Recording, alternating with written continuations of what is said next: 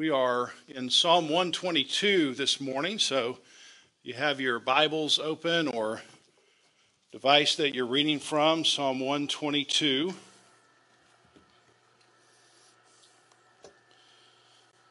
And as you find that, you're going to have to help me out today.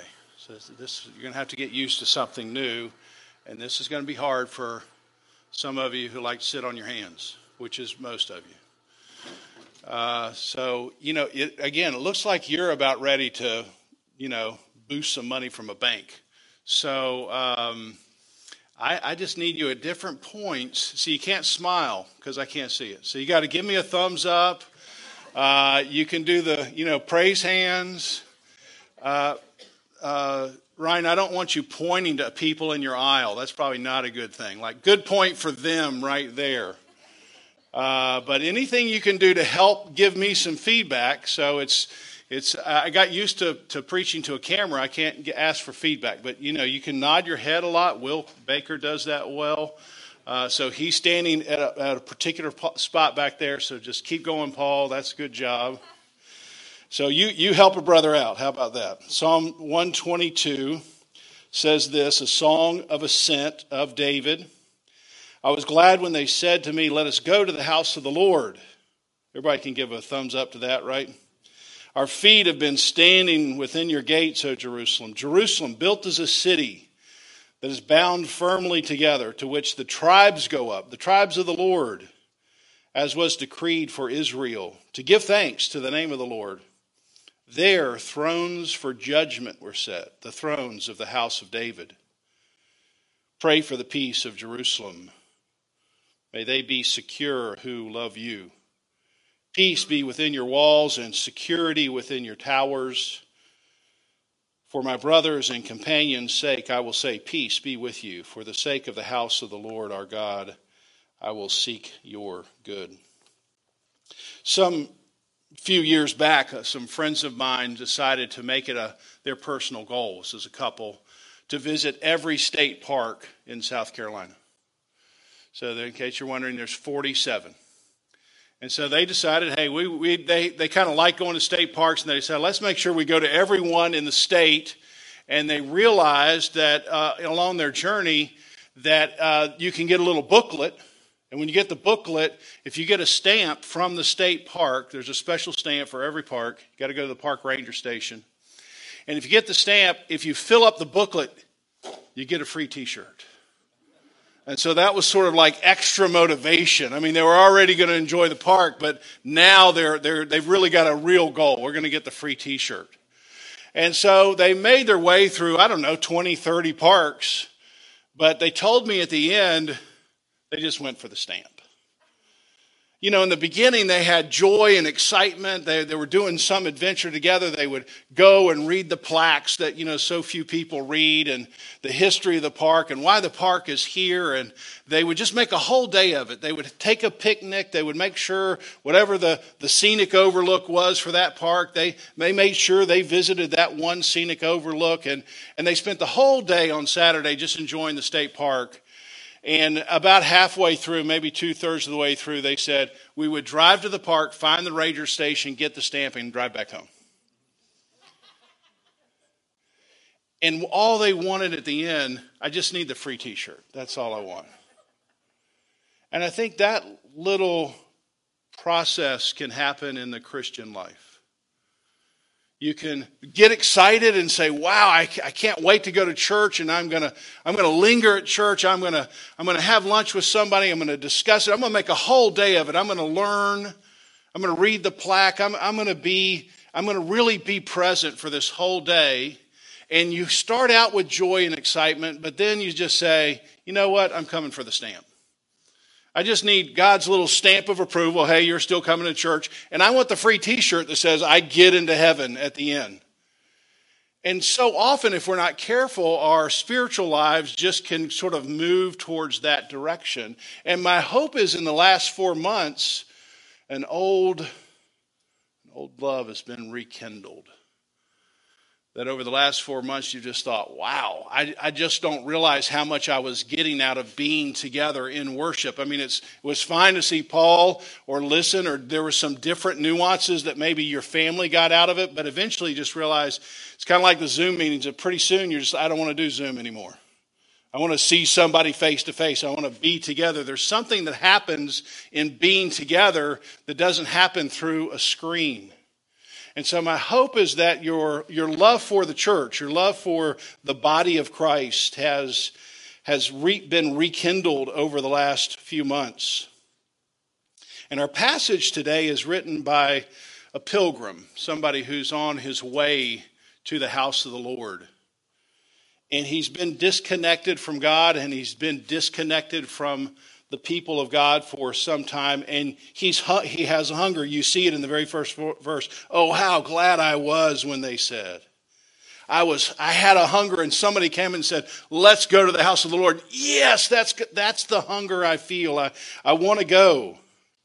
And maybe many of you woke up this morning saying the same thing. Last week we had a practice service for several people just to see if there were any wrinkles that we could iron out before we started this week. And afterwards, we had a little Q&A, and somebody said, hey, as weird as this was, it was 1,000 times better than me sitting in my living room. And then somebody else wrote in this week saying, hey, I felt like last Sunday was Christmas morning. You know, I woke up and I was like, yeah, I can finally go back to church. But before we listen to our disconnected pilgrim here in Psalm 122, let's put the psalm in context. The Psalm 122 is part of a larger song book. It's like a little hymnal contained in this big hymnal of Psalms, 120 through 134. They're all called the Psalms of Ascent, because 3 times a year, the pilgrims, the Jewish people who are scattered around the countryside, would make their way back to Jerusalem. And if you're ever going to Jerusalem, you're always going up. It's in the hills. And so you sing these traveling songs as you ascend up to the city of Jerusalem and the temple of God.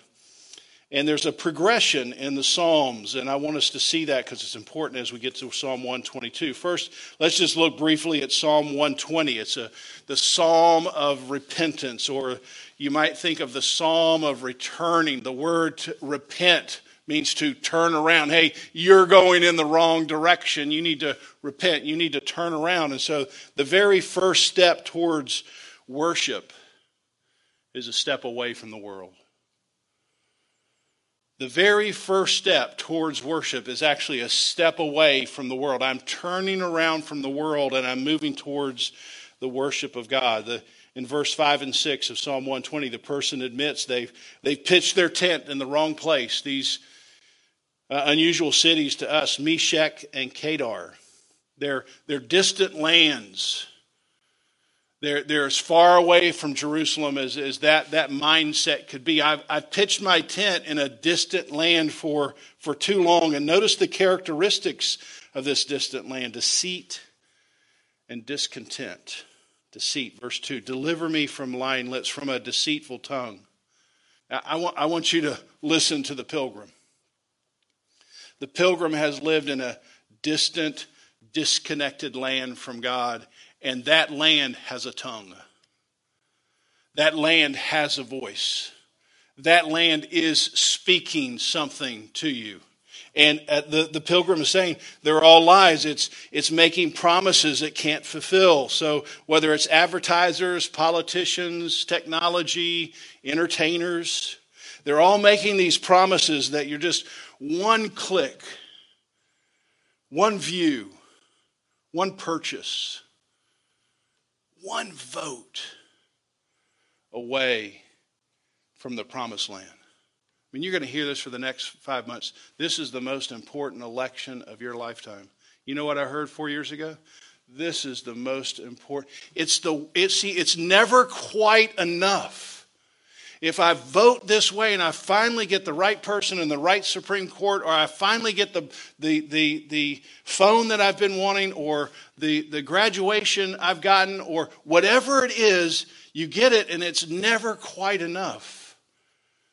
These lies, this deceit that's coming in from the culture leads to, verse 7, war or discontent.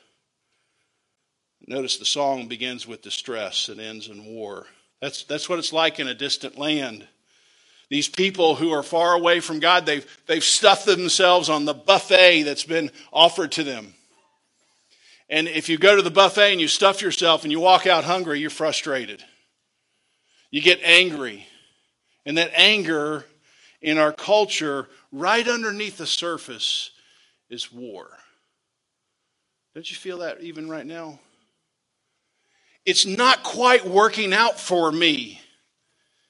And so just under the surface, is if it's given any space, any crack, then what bubbles out is anger, frustration, discontent, war. Why? Because we live in a land that's far away from God, and we've tried to stuff ourselves with all these things, but they never are quite enough. And so underneath this is this discontent that leads to anger. So the very first thing this pilgrim has to do is say, you know what? I pitched my tent in the wrong place. You're familiar with this, the parable, the prodigal son. Remember that?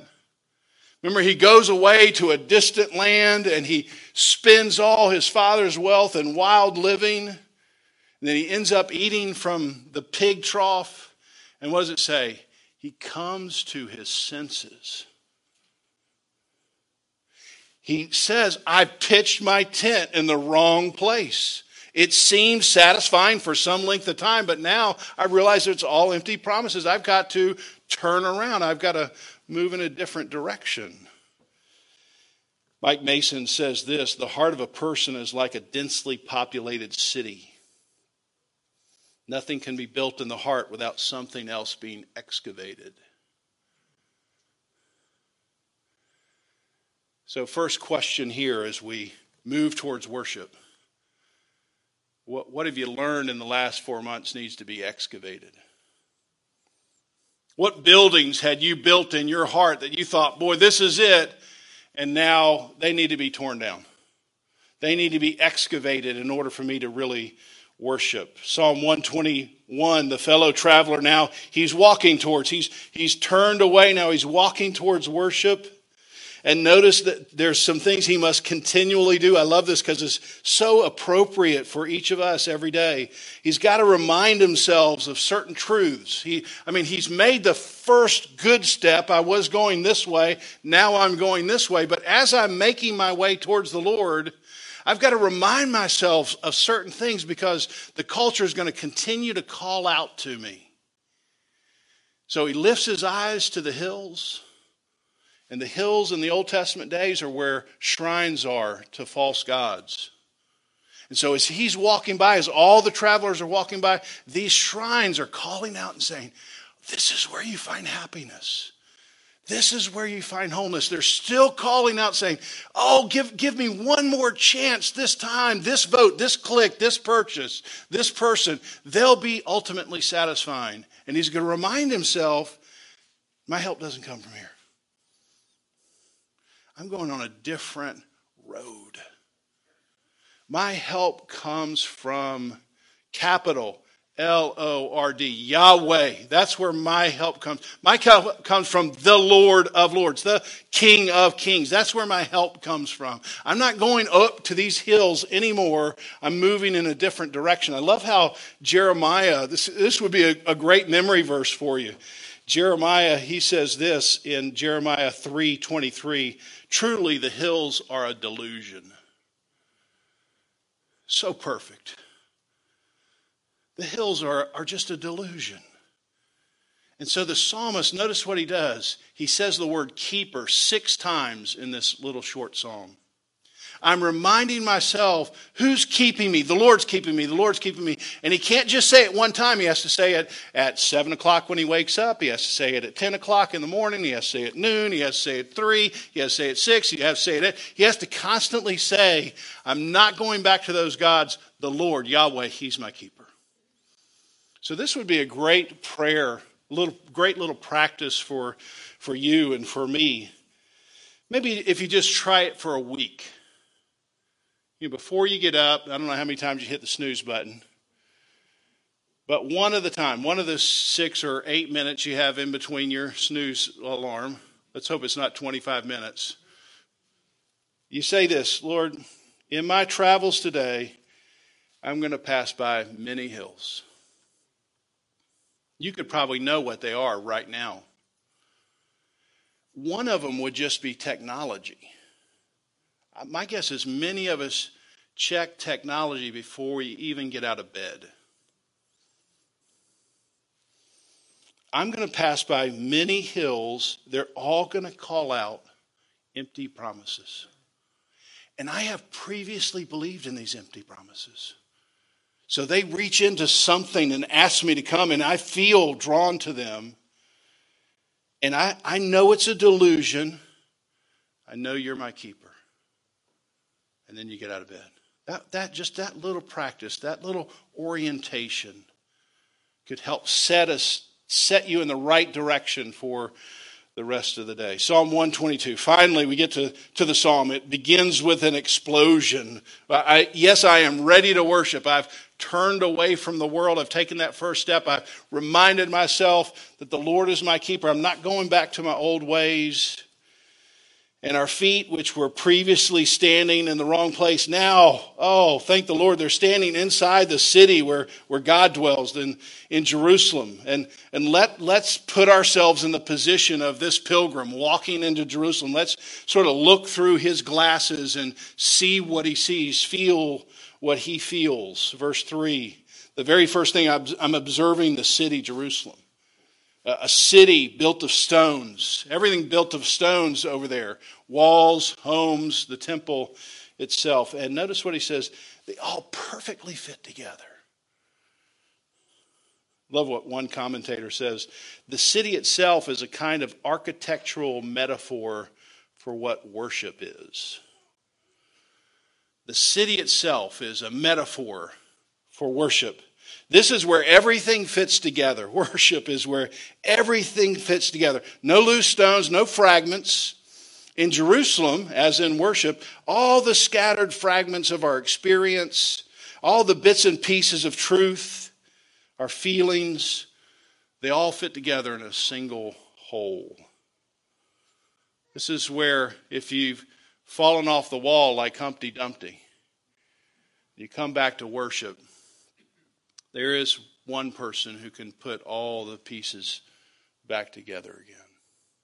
Can take all of your feelings, all of your relationships, all of your trials, all of your anxieties, and put them back together and say, this is how you live as a whole person. That's how you figure it out. You come together with God and the people of God. And notice in verse 4, there's other people there, various tribes he notices. These are all people that are not part of his tribe, not part of his ethnicity, not part of his culture. They're coming from different places, but they're all coming to praise the Lord. And this is where not only a fragmented life comes together, but fragmented groups of people come together. This is the one place that we stand underneath the Lord and say, even though you're coming from a different tribe, we can stand together because we're worshiping the Lord. It's a beautiful picture. And I want to pause just to make a comment here about this value that you get from being in worship together, putting your life back together, putting lives that are disconnected from each other, cultures that are disconnected back together. This sermon is part of a series that we're calling Sermons for This Stream. And the picture that we have in this for the series is whitewater. Many of you have been whitewater rafting, and a lot of it is just kind of floating down the river, but there's certain places called whitewater, and there's rapids, and they have 1s, 2s, 3s, 5s, and it's very exciting, but it's also very dangerous. And it's just my feeling, certainly not any kind of thing like a prophecy, but it feels like to me as a church we're coming around a bend in our culture. It's going to be full of white water. Just has that feeling.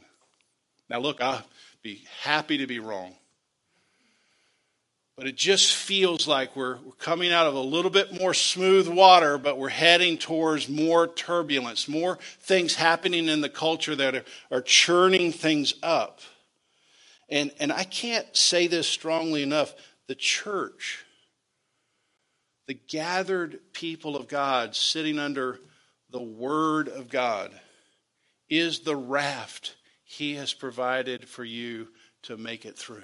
Amen? That's God's plan. I mean, you may say, no, I think it's great me being out by myself fishing. That's not God's plan. I mean, it's wonderful for you to do that, but that's not the same as this. We don't want to confuse. This is the raft. And if you and I treat it like a place just to collect stamps, we're not going to make it. We're just not going to make it. This is the place where your fragmented life gets put back together, and our fragmented lives in a culture get put back together in a strength, in a bond that is less breakable as we leave here on a Sunday morning. Rod Dreher, I don't know if you're familiar with his name. He's written several books. One, The Benedict Option, really provocative, I thought helpful. He also has a blog that might be helpful to you. And he says this in the book, The Benedict Option: a church that is a church only on Sunday is not only failing to be the church Christ calls us to be, it's also not going to be the church with strength and focus to endure the trials or white water ahead. The church, listen, the church can't just be the place you go on Sundays. It must become the center of your life.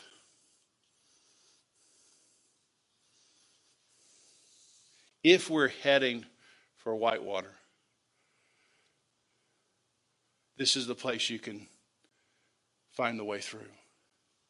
Everyone here has centered their lives on something or someone. Everyone has. Even if you don't know what it is, you have. And I want to ask you, is there something that must be excavated right away in order for you to make it in the next 5 to 10 years? Is there something you've built, something you've hoped for, some person you've put too much weight on, something that you thought, if I got that now that's got to be excavated, because the white water is going to toss me out because I'm really holding on to something else that's not the rock. Are you ready and willing to build your life around the church? Or would you rather just collect stamps? Two final observations here. Verse 5. There the thrones for judgment were set. This word judgment means the place where God straightened things out. You think about coming before a judge and there's a trial, and he hears the information and he straightens things out. He says, hey, this is what's true. And of course we come and God tells us, hey, this is what's true. We've been in a distant land. We've been disconnected to God. We've been driven by these empty promises. We've been driven by voices and feelings in our own head. And when we come to worship, we say, now I'm getting oriented around God. He's going to straighten things out. Again, one commentator says, if we stay at home by ourselves and read the Bible, we're going to miss a lot. Our reading will be conditioned by our culture, limited by ignorance, distorted by our unnoticed prejudices. Worship under the Word of God is where God straightens us out. See, so often you get into these cultural conversations, you say, well, I feel one way, but God seems to say something else. See, that's the white water right there. Which way are you going to go?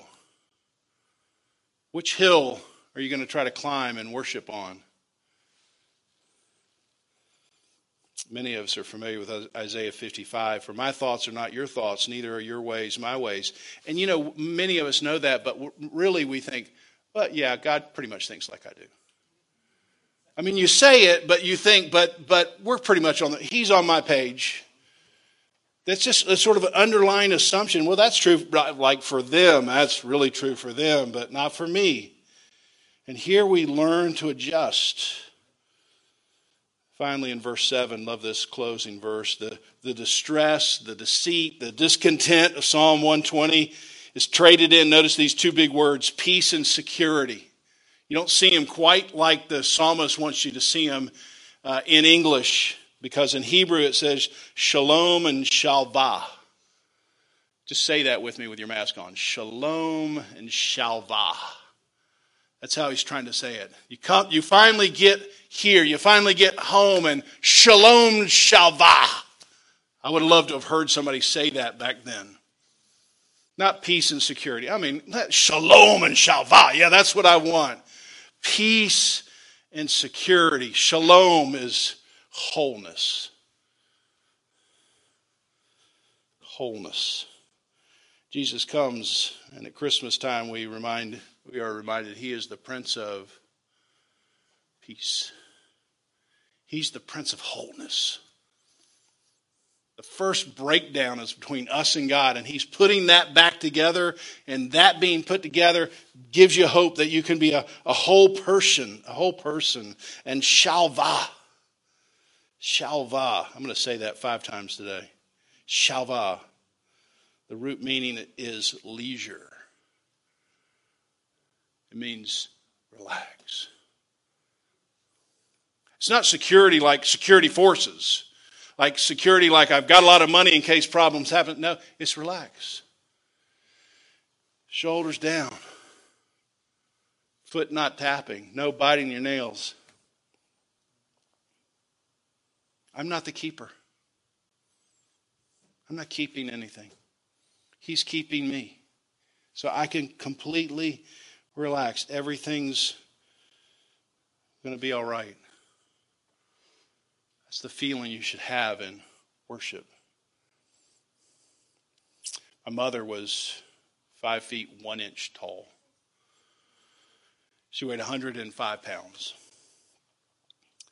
And when I was in high school, I'm sure I was twice her size. And I would have some bad days in high school. I would find my mother in the evening sitting on one end of the couch.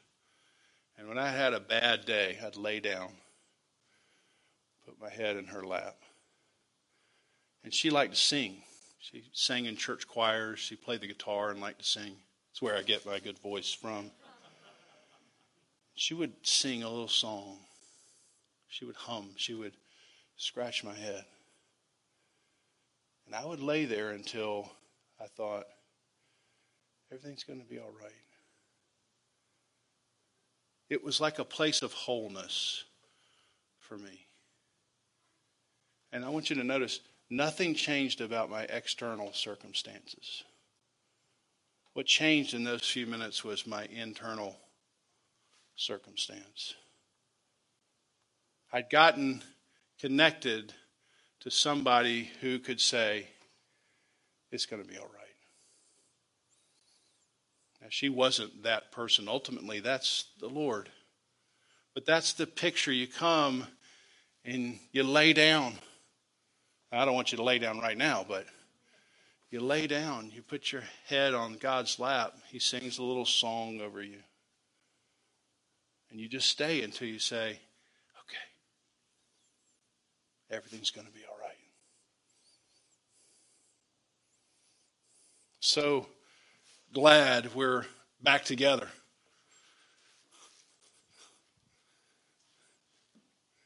But I want you to know that there might be more difficult days ahead.